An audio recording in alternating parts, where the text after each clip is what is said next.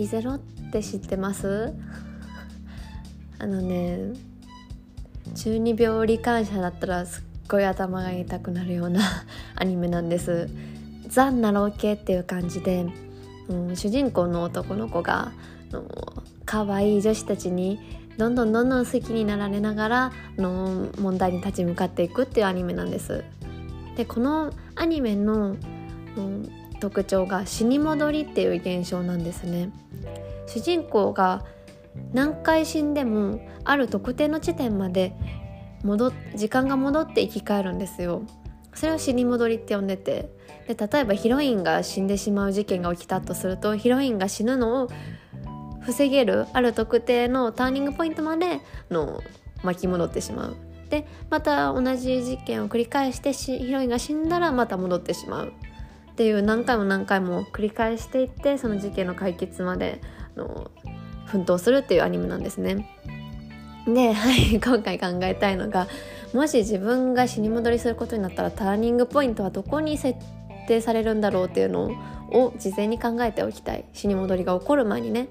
事前に考えておきたい。だってさまだ死んだことないからさもし私が死んだとしてもさ死に戻りが起きるっていう可能性は十分にあるわけじゃん。だからあらかじめ知っといて損はないと思ってるはい でねやっぱりこう死に戻りってある問題を解決できる問題を未然に防げるまでの地点に戻るんですね。で私の抱える問題っていうのはすっごいあの人と喋ってる時に「え私のことバカにしてる?」とか「俺のことを見下してるよな」って言われる時がすっごい多いんですね。なんかわかんないんですけど本当に。無自覚でそんなこと言われるんです。で何が原因かなって思った時にあの私めっちゃ中学高校と2ちゃんまとめにハマってて。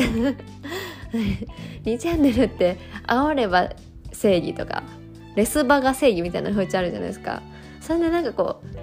う何か物事を投げかけられた時にあのちょっとレスみたいな感じで煽りで返しちゃう習性が無意識についちゃってると思うんですよ。それが多分あの中高とハマってた2ちゃんまとめのせいなんです。なのでもし私が死に戻りするってなったら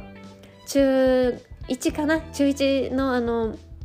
初めて気に即っていう2チャンネルまとめサイトを見つけてしまった。でハマってしまった瞬間を防がないといけないから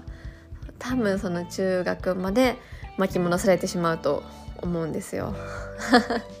大変だなそっからまた人生やり直すの。頑張ります。